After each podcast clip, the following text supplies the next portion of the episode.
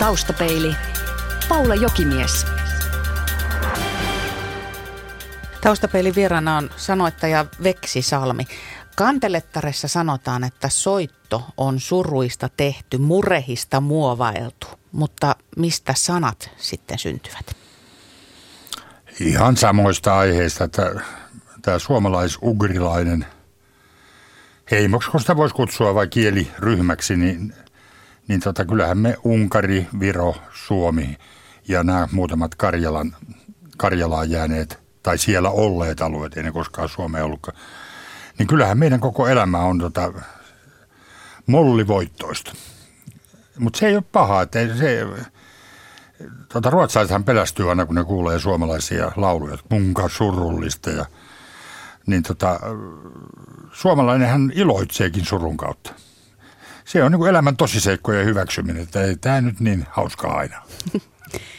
Miten lähdet rakentamaan sanotusta? Lähteekö se artistin kautta vai melodiasta, tunteesta, rytmistä, mielikuvasta? No mielikuva on hyvin tärkeä siinä, se rytmi on hyvin, jos tietää mitä tekee, niin se rytmi on hyvin tärkeä, mutta tota, vähemmän enää artisteista, koska mä en tiedä edes ne menee, mitä mä nykyään teen. Aha, sulle ei siis etukäteen sanota, että nyt tälle ja tälle artistille pitäisi no, sanotusta. kyllä, joskus semmoistakin herkkua voi olla, ja, tota, mutta tota, enimmäkseen mä teen, teen muutaman kymmenkunta niitä säveltäjiä, joiden kanssa mä toimin vakituiseen. Niiden kautta teemme demoasteelle ja ne menee, mä, tota, mulla on kustannussopimus jatkuva, että ne menee sitten kustantajalle, joka lähettää tai me lähetetään niitä eri tuottajille ja levyyhtiöille. Kuinka paljon musiikissa ylipäätään on kyse uuden etsimisestä, kuinka paljon vanhan kierrätyksestä? Kyllä siinä on molempia. Että tota, siis ne perusasiat, mitä ihminen tuommoisessa musiikissa kuuntelee, niin, ja on se varmaan kaikessakin. Niin tota, kyllähän ne on rakkaus, ero, koti, kotiseudun ja kodin kaipuu – ne on tota, asioita, jotka on myös elämässä. Me kaikki kuljetaan niiden kautta. Tunnustan, että mä en jaksanut laskea ja vertailla eri tietokantoja, joten turvauduin Wikipedian apuun, joka väittää, että olet ollut yli 5000 laulun syntyyn osallisena. Oletko itse pysynyt kärryillä, että kuinka monta laulua on syntynyt? En mä ole koskaan niitä laskenut, kyllä niitä paljon enemmän Jos laskee kaikki, mitä on tehnyt radio, radiolle, televisioon, teattereihin – erilaisiin tilaisuuksiin, syntymäpäiviin, niin kyllä varmaan kuin 7-8 tuhatta, mutta levyllä mä tiedän on suunnilleen, en niitäkään tarkkaan, että niitä on vähän yli 3 tuhatta. Osaatko itse päätellä, että mikä laulu on sitten se, joka osuu ja uppoaa kuuntelijoille? Kyllä mä aina luulen tietäväni, mutta että kyllä kansa on myös arvaamatonta. Se on niin monista seikoista kiinni, että mihin se joutuu, kenen laulettavaksi – luottaako siihen levyyhtiö ja tuottajat, että tuleeko se koskaan singlenä. Ja varsinkin nykyisin, kun on, on tämmöinen lista-ajattelu, eli, eli siis soittolistat, määrä ei anna vapautta toimittajille valita musiikkia, niin se on aika pieni määrä, joka pääsee sinne ykkössoittoon. Eli sitten tarvii vaan toivoa, että, että se laulu tavoittaa jotain muuta kautta yleisöä. No onko sinulla semmoinen tunne, että kun laulu lähtee käsistä, niin se on aina se helmi? Vai tiedätkö, että osa niistä on väistämättä keskivertotuotetta ja sitten siellä joukossa on niitä helmiä? Kyllä mä oon sitä helmiajattelusta luopunut jo aikuja sitten, että, että mä oon vaan tyytyväinen, kun lähtee käsistä. Ennen musiikilla oli tärkeä merkitys esimerkiksi pariutumisriiteissä. Pääsi pusertumaan kylkeen ja, ja laulu puhui puolesta, jos ei itse uskaltanut. Vielä musiikilla on samanlaista merkitystä. Kyllä, kai siinä jonkunlainen pariutumismerkitys on vieläkin, vaikka se, mitä tarkoitit varmaan tämä suomalainen tanssilava kulttuuri, niin on katoamassa. En mä tiedä, käykö siellä nuoret enää niin, niin oikeastaan ollenkaan, mutta siellä käy sitten se, miksi sanoisi, toinen aalto, eli kerran eronneet. Ja ne on se ravintolatansseissa. Niin kyllä ne väittää, että, että nuoret olisi nyt löytäneet taas lavatkin uudelleen. Eli, mm. eli että se kulttuuri ilmeisesti kiertää kehää niin kuin kaikki muukin meidän Kyllä, mutta niitä lavoja on, on siis ehkä 5 prosenttia siitä, mitä niitä oli pari 30 vuotta sitten. Mm. Koetko sä olevasi välillä puhemies, että, että laitat ne sanat ehkä aremman tai ujoman ihmisen suuhun? Ajatteletko niin, että niistä oikeasti voi olla hyötyä myöskin niin kuin toisen ihmisen elämän kannalta? En mä noin pitkälle. Mä en ajatellut siis, en ikinä ole miettinyt, että mä olisin jonkinlainen Jumala, joka parisin täällä ihmiset, ihmiset tota, pariutumaan oikein ja löytämään oikean partnerin. Mua ehkä viehättää kaikkein eniten se, että tota, koko kuuntelijakunta on jonkunlainen laboratorio ja, ja mä heittelen sen erilaisia ärsykkeitä ja, ja katson, miten siihen reagoidaan. Olet myös tuottelias kirjailija, mutta se jotenkin unohtuu. Siis romaaneja, satuja, runoja, näytelmätekstejä ja mä pysähdyin miettimään sitä sen takia, että Suomessa kirjailijan status on valtavan korkea, niin se on jännä, että sinun kohdallasi kuitenkin tätä sanoitustyötä pidetään jotenkin selkeästi enemmän esillä kuin kirjailijan työtä. Mä en ole kirjailija, mä teen vaan kirjoja. Mä käytän titteliä kirjoittelija. En kuulu kirjailijaliittoon, enkä, enkä haluakaan, koska ne, jotka tekee sitä vakavasti ja pääasiallisena työnä, niin ne on oikeita kirjailijoita. Mä oon tämmöinen harrastelija, joka täytän vapaa-aikaa, niin kun ei jaksa aina lauluja tehdä, niin kirjoittelemalla kirjoja. Että jos olisin siihen paneutunut, niin ehkä en tiedä, olisiko minusta tullut hyvää kirjailijaa, mutta kuitenkin parempi kirjailija kuin nyt. Suomi on niin pieni kieliryhmä, että täällä pitää tehdä paljon töitä saavuttaakseen, saavuttaakseen jonkunlaisen elintason. Ja tota, kun mulla on niin kalliit harrastukset, niin mun pitää tehdä koko loppuelämäni niin kauan kuin olen hengissä niin töitä. Veksi Salmi, olet nähnyt musiikkibisneksen ylä- ja alamäet. Olit yksi maan suurimmista levytuottajista 80-luvun lopulla ja sitten seurasi konkurssi. Nythän kotimaisen musiikkiteollisuuden tilanne näyttää taas paremmalta kuin vielä joku vuosi sitten uskallettiin odottaa. Mutta voidaanko me puhua, että tämä on enää ollenkaan samanlaista kuin silloin joskus 70-80-luvuilla bisneksenä? No ei, koska tota, niitä määriä, mitä silloin myytiin, että se varmaan se Suomen äänilevyteollisuuden kulta-aika oli 70-luvun ihan alku. Ja kun sitä ennen meillä oli Länsi-Euroopan, jos me siihen kuuluttiin, mutta ainakin haluttiin kuulua, niin pienin levysoitin kanta. Ja tota, levymyynti oli todella pientä. Sitten tuli C-kasetti, joka yhtäkkiä mahdollisti sen, että joka perheessä, riippumatta sosiaalisesta asemasta ja iästä, niin oli jonkunlainen soiti, jolla voi soittaa äänitteitä, eli kasettipesä. Kuului jokaiseen matkaradioon. Se oli autossa, niin yhtäkkiä tota, että, levymyynti vuosina 71, 72, 73 kasvoi tuommoinen 100-300 prosenttia per vuosi.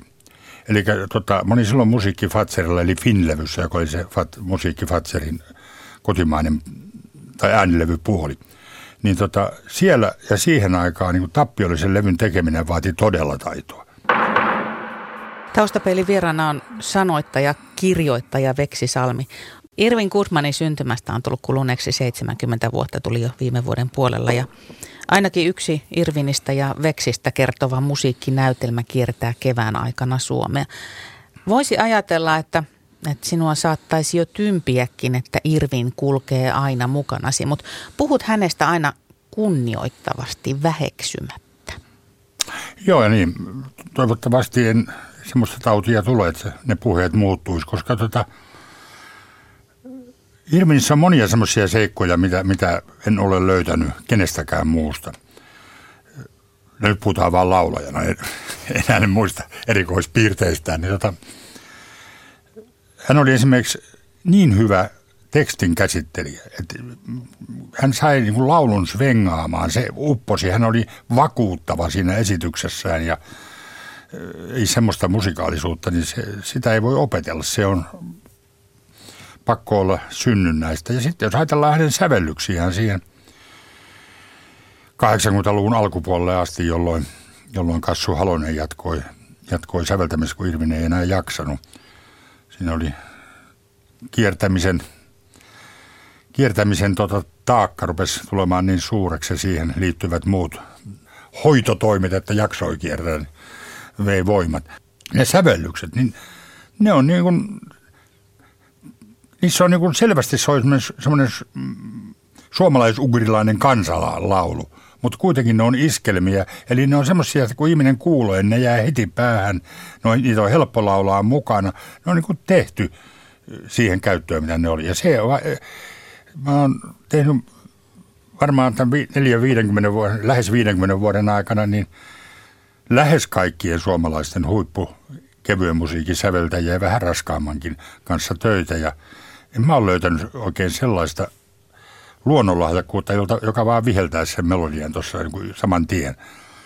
Et, et siellä on hienoja säveltäjiä, kuin Toivo Kärki, joka oli todella monipuolinen, nopea, lahjakas, Kassu Halonen, joka on nopea.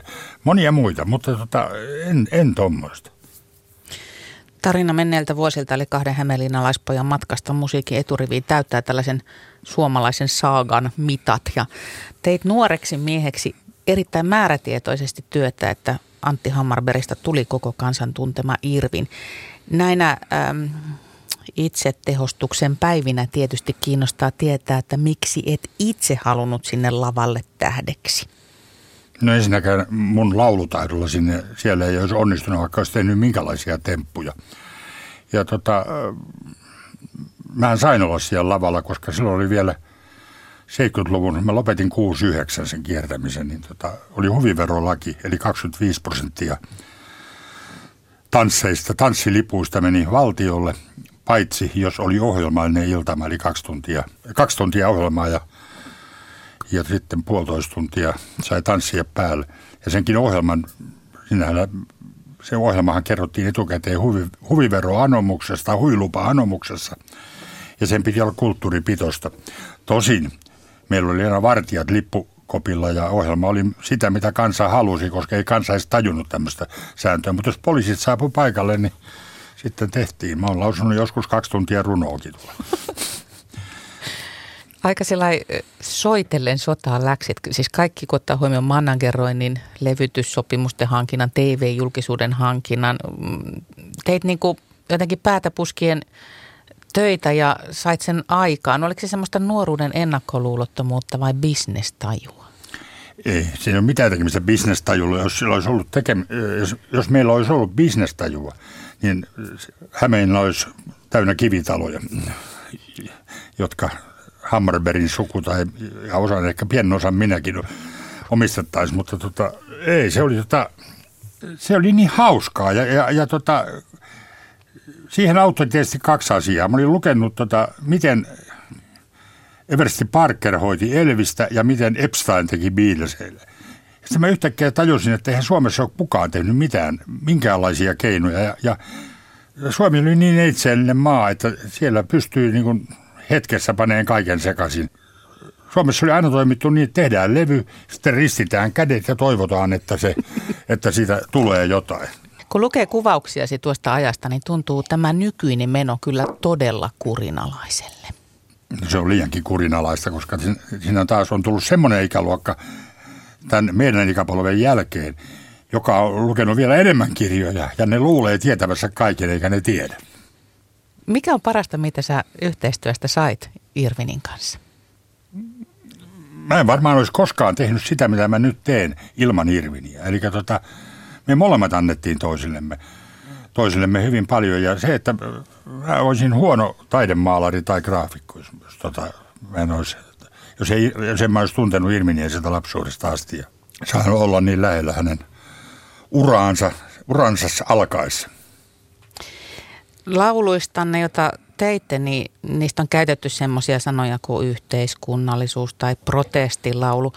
Olivatko ne niitä vai oliko vaan tarve haistattaa kelle vaan auktoriteetille? No ensinnäkään protestilauluja ne ei ollut. Se, se johtuu siitä ajasta, jolloin niin syntyi tota, tämmöinen sodanvastainen liike lähinnä Yhdysvalloissa. Siihen kuului vanhat ammattiyhdistysaktivistit – Woody Guthrie ja, ja Peter Seeger ja sitten tuli Dylanit ja, ja erilaiset muut lauluyhtyöt ja tota, jonkunlainen huutenanni.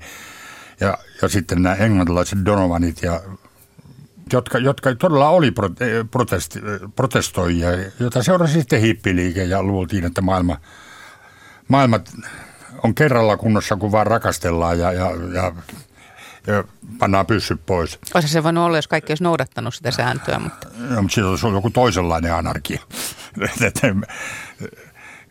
Kyllä me ihmiset joudutaan tässä puskemaan päätämme seinään monissa asioissa. Maailma olisi parempi ilman, ilman turhia sotia ja Mä oon ikinä tykännyt ampua. Mä oon käynyt armeijan, koska siihen aikaan olisi joutunut linnaan, jos, jos tota, ei olisi armeijaa käynyt, mutta että olin kyllä hyvin epäsotilaallinen ja, ja tota, suuta soittamalla niin selvisin sen ilman, ilman suurempia rangaistuksia, mutta tota, panin kaikessa hanttiin, missä voi. Ammuin ohi taulu, jos oli ampuma homma, koska mun mielestä ihmisen näköisen tauluun ei voinut ampua.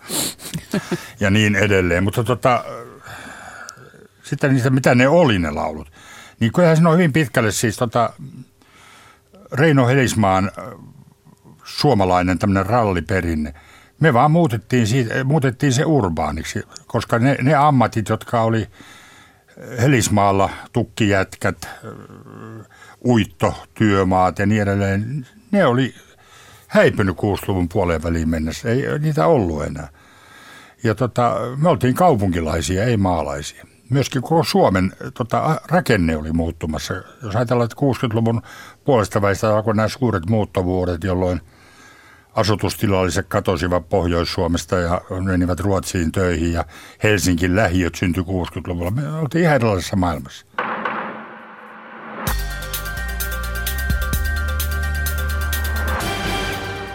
Taustapeli vieraana on kirjoittaja, sanoittaja, taiteenkeräjä Veksi Salmi. Puhutaan hetkinen lauluntekijän eli sanataiteilijan vastuusta.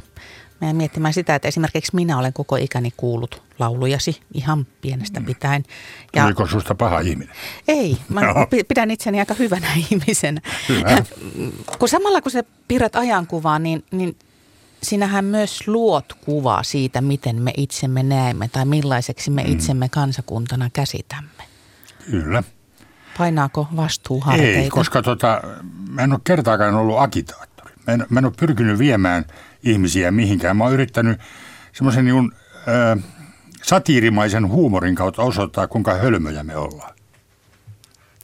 Tuossa alussa lainasin kantelettaresta siteerausta ja mietin, että kyllähän Kalevalankin laulut, niin nehän ovat syntyneet ihmisten viihdyttämiseksi. Eli, mm-hmm. eli ehkä tulevaisuudessa joskus sitten vaikka vanha veksi lauloi tai sanoitti joo, joo. historiassa. Eli... Ydinsodan jälkeen uusi Lönnroth löytää.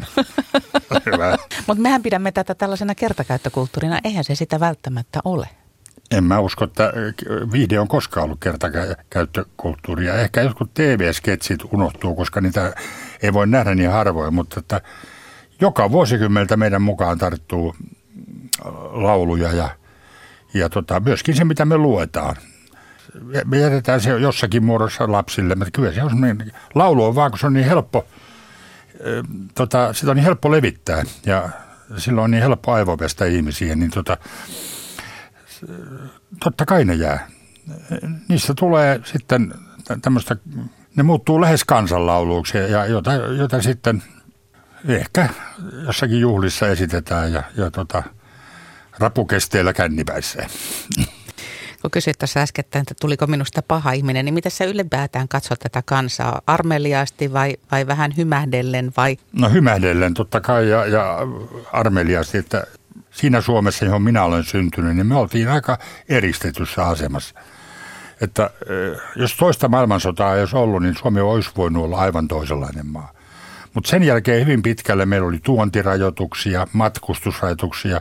Jos ihminen sai tai lähti johonkin Eurooppaan, niin se oli määrätty paljonko se saa rahaa mukaan. Se oli, me, on, me on koko ajan niin oltu, tietenkin EFTA oli ensimmäinen sinne meneminen EECn alku ja sitten – että me on pystytty edes liikkumaan. Silloin kun me lähdettiin herra Hammarbergin kanssa vuonna 1961 Saksaan, Stuttgartiin, niin tota, me oltiin semmoisessa niin kaukana Suomesta, että kun ei kummankaan, kummankaan kotona ollut puhelinta eikä ihan tut, lähitutuillakaan, niin eihän me, me oltiin kirjeenvaihdon varassa ja kaikkien ne tiedot, jotka sieltä tuli, niin mitkä me saatiin kotoa, niin ne oli aina niin kauan myöhässä, että tämä maa olisi voitu, voinut tuhoutua moneen kertaan siinä välillä. Miettekö te luullutkin jossain vaiheessa? Kyllä me luultiin vähän... jo, kun tota, jos ajatellaan 61, jolloin syntyi Berliinin muuri meidän, meidän siellä ollessa, noottikriisi, Kuupan kriisi. Siis maailma oli lähempänä kolmatta maailmansotaa kuin koskaan. Se, mitä me luultiin, oli tämä, yli tämä tota, Saksan TV-uutissa ilmoitettiin silloin noottikriisin aikaan, että, että Seutulan lentokenttä on miehitetty. Ja tota, mehän pidettiin kriisipalaveri. Me lähdettiin työpäivän jälkeen, kirjoitettiin kirjeet kotiin ja kysyttiin, mitä, miten siellä voidaan. Sitten mentiin tota lähimpään kapakkaan ja otettiin oluet, ensin yhdet ja sitten vähän useammat ja mietittiin, että mitä tehdään. Ja me oltiin molemmat siis alle 20 ja päätettiin, että me ei koskaan palata Suomeen, me ei mennä sinne, me jäädään tänne ja tässä ollaan ja tämmöistä on elämä tästä eteenpäin. Taustapeli vieraana on kirjoittaja, sanoittaja, taiteenkirjaaja Veksi Salmi. Ja kun mä tuota taiteenkirjaaja sanaa tässä on jo useamman kerran käyttänyt, niin puhutaan hetki taiteesta. Mm. Jokunen viikko sitten olin katsomassa Esko Männikön näyttelyä tuolla Helsingin taidehallilla ja ensimmäinen ääni, joka korviini tuli, kuulosti kovin tutulle, eli Veksi Salmihan se sitten siellä kierteli. Ja siis keskellä päivää olemme Keskellä olleet. päivää mm. olemme olleet näyttelyssä kyllä ja samalla mietin, tai tuli vaan tällainen huolimaton ajatus mieleen, että olitko soppailemassa? En ollut, mutta tota, mä olin siellä neuvottelemassa juontokeikasta, eli mä juon, juonsin, juonsin toisena juontajana tuon taideyhdistyksen yhden taidehallin omistajan, niin tota, joka vuotisen huuto, tai ei huutokaupan, kun tuon taidearpajaista. Veksi Salmi, mistä innostus taiteeseen syntyi sinulla? Kuvataiteeseen nimenomaan. Joo, se on tota, alkanut jo pikkupoikana, että mä oon työläisperheestä ja isä kuoli, kun mä olin yhdeksänvuotias vuonna 1951, mutta meillä oli semmoinen aika mahtava kirjahylly kuitenkin, joka oli mun äitini perintöä, koska hänen isänsä, jota en koskaan edes ehtinyt tapaamaan, niin oli entinen poliisi, joka sitten myöhemmin oli kirjaston vahtimestari ja siinä asemassa rupesi keräämään kirjoja. Ja niissä oli Seitsemän veljeksen juhlapainos, joka on Akseli Kalleen Kallelan kuvittama. Ja niitä mä katselin pikkupojasta lähtien. Siksi tuli semmoinen kuin graafikko, koska siinä on paljon anfangeja ja muuta graafisia töitä. Mutta sitten siellä on muutamia maalauksia ja ne saapasnahka torni, veljessurma, jossa yhdellä miekalla kaksi veljestä on tappanut itsensä. Ja ajattelin, että onpa tämmöinen, kun tämän oppisi joskus, niin olisi hienoa. Ja mä tota, koko kouluajan niin mä olin semmoinen piirtelijä, että mä piirsin kaikkiin mahdollisiin ö, koulutilaisuuksiin, kaikki julisteet. Tein mun ystävän kanssa yhteistyössä sillä, että mä piirsin ja, ja suunnittelin ja hän oli kustantaja, eli hän painatti. Me tehtiin tuommoinen 200 pilakuvalehtistä opettajista, jotka me myytiin välitunneille ja saatiin niin paljon rahaa, että me oli helvetin hauska luokkaretki ja vielä pari muutakin iltaa. Silloin mä ajattelin, että mulla on kaksi ammattia, jotka mä voisin, jolla mä voisin niin tämän elämän rahoittaa. Toinen on kirjailija, toinen pilapiirtäjä tai taidegraafikko, koska mä olin myös ihastellut Kari Suomalaisen mainioita pilakuvia. Ja mä oon pyrkinyt Ateneumiin, mutta mä en päässyt sisään sinne ja mä petyin petyin tota suuresti, koska mun suuria kykyjäni ei, ei oltu huomattu. Ja menin Muutama myyntiä, muukin maailman historiassa niin on kokenut tämän saman. Myöhemmin tämän tiesin sitten.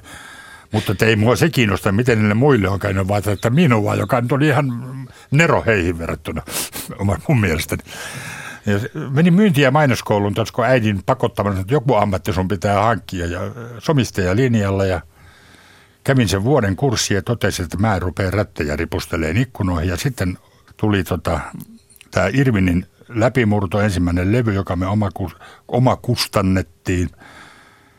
Sitten se 60 lopussa, kun jäi vähän enemmän aikaa, kun ennen mulla enää kiertueella, niin rupesin istumaan. Siellä istui myös muita näitä suomalaisia, hämeenalaisia laulajia, niin oli semmoinen kuin Hälläpöörä-niminen ravintola, jossa oli baari varattu ihan meille. Plus sitten siellä kävi samassa porukassa Tauno Marttinen, joka, oli, joka on säveltänyt aikamoisen määrän oopperoita ja eli yli satavuotiaaksi tai satavuotiaaksi suunnilleen. Ja Taisto Ahtola, joka oli Hämeenlinnan taidemuseon intententti ja kuului purnuryhmään, eli oli 17 syntynyt. Ja tota, Taisto oli niin hyvä puhuja, että harvoin sellaisia kohtaa, että hän piti aina palopuheita kuvataiteen puolesta. Ja mä rupesin käymään näyttelyssä taas pitkästä aikaa ja siitä se sitten alkoi. Aikamoisen kokoelman olet saanut kerättyä. Niistä suurin osa on nyt tuolla Hämeenlinnan taidemuseossa, jossa, jonne tai, lahjoitit kokoelmasi. Joo, myös ne, jotka on meillä kotona, mutta meillä on semmoinen Hämeenlinnan antoi niin meille lainaksi niin kauan kuin meillä Löytyykö niistä jotain yhteistä nimittäjää? Onko joku semmoinen, joka selkeästi sinua viehättää tai joku piirre niissä töissä?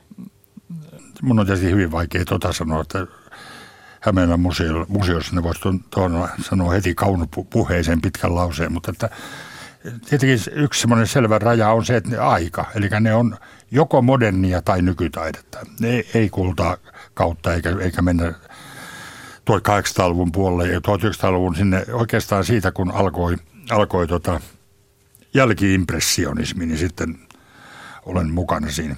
Kaikki ei ne eri romantiikkaa eikä lehmänkuvia. Ei, eikä ku... ei. No. On siellä lehmänkuviakin kyllä. Siellä on äkkivirkan yksi piirustus, mutta ne on vähän eri lailla tehtyjä kuin siihen aikaan. No, mutta sitten sinne, se voi olla tota, groteskimpaa kuin yleensä tota, yliopiston käyneet intendentit tai museojohtajat valitsevat. Et mä, mua ei pelota kuvan karuus tai, tai rumuus, jos siinä on taiteellista kauneutta. Ja tota, ne on aika ro, omasta mielestäni rohkeita valintoja. Sommittelu ja väri on ne kaksi tärkeää. Rohkeita valintoja. Samaa voisi tietysti sanoa muutenkin sinun elämästäsi. Veksi Salmesta saa kuvan, että sä et ole... Loukkaatko ku- vaimooni? En, lo- en, en loukka toivottavasti. Veksi Salmesta saa semmoisen kuvan, että et ole kumartanut auktoriteetteja ja olet tehnyt elämästäsi itsesi näköisen. Ja joku voisi tähän nyt sitten jatkaa, että olet myös maksanut sitä kovan hinnan, eli hmm. pari kariutunutta liittoa, konkurssipojan kuolema, menetetyt ystävät. Ja vihaiset Ko- opettajat. Niin. Ajatteletko sä niin, että tämä oli se hinta, mikä oli maksettava? Ei se ole mikään hinta, mä oon itse valinnut sen ja, ja jokainen vastoinkäyminen, niin sehän on vaan tota, välitentti tässä elämässä ja, ja kyllä me joka ikinen, kukaan ei ole selvinnyt täältä ilman vastoinkäymisiä. Jos on selvinnyt, niin ne vastoinkäymiset tulee jossain muualla ja joskus. Taustapeilin Vakio Viitonen. Veksi Salmi, mitä muistat lapsuudestasi? Hyvin paljon. Lapsuus, vaikka se oli aika kova, koska äitini verkatehtaan työläisenä rahoitti ja elätti kaksi, kaksi lasta – ja omakotitalo jäi kesken ja oli, oli velkaa, mutta että se oli onnellinen lapsuus. Siinä oli, mä asuin turvallisessa maailmassa, joka pihassa oli samanikäisiä ja samankokoisia lapsia ja, ja leikkiä ja iloa riitti. Paras ja pahin luonteen piirteesi?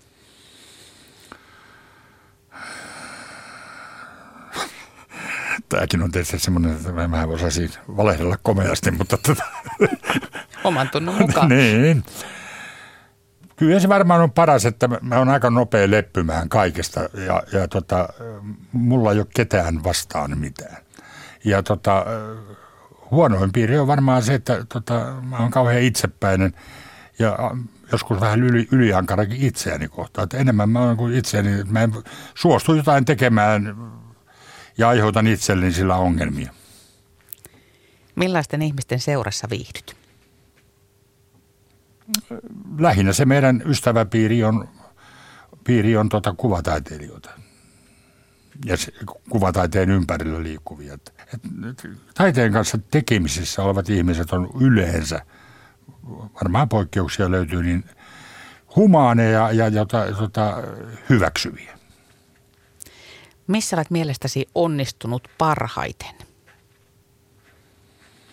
Syntynyt oikeaan maahan, koska tämä kansa on hyvin suvaitsevasti. Millainen on toistaiseksi toteutumaton haaveesi? Joo, mulla on haaveita niin paljon. Ne on siis lähinnä työsuunnitelmia ja tota, mä uskon, että mä pidän itseni sen verran terveenä, että mä pystyn ne tekemään kaikki. Yle.fi kautta taustapeili. Yle. Radio Suomi.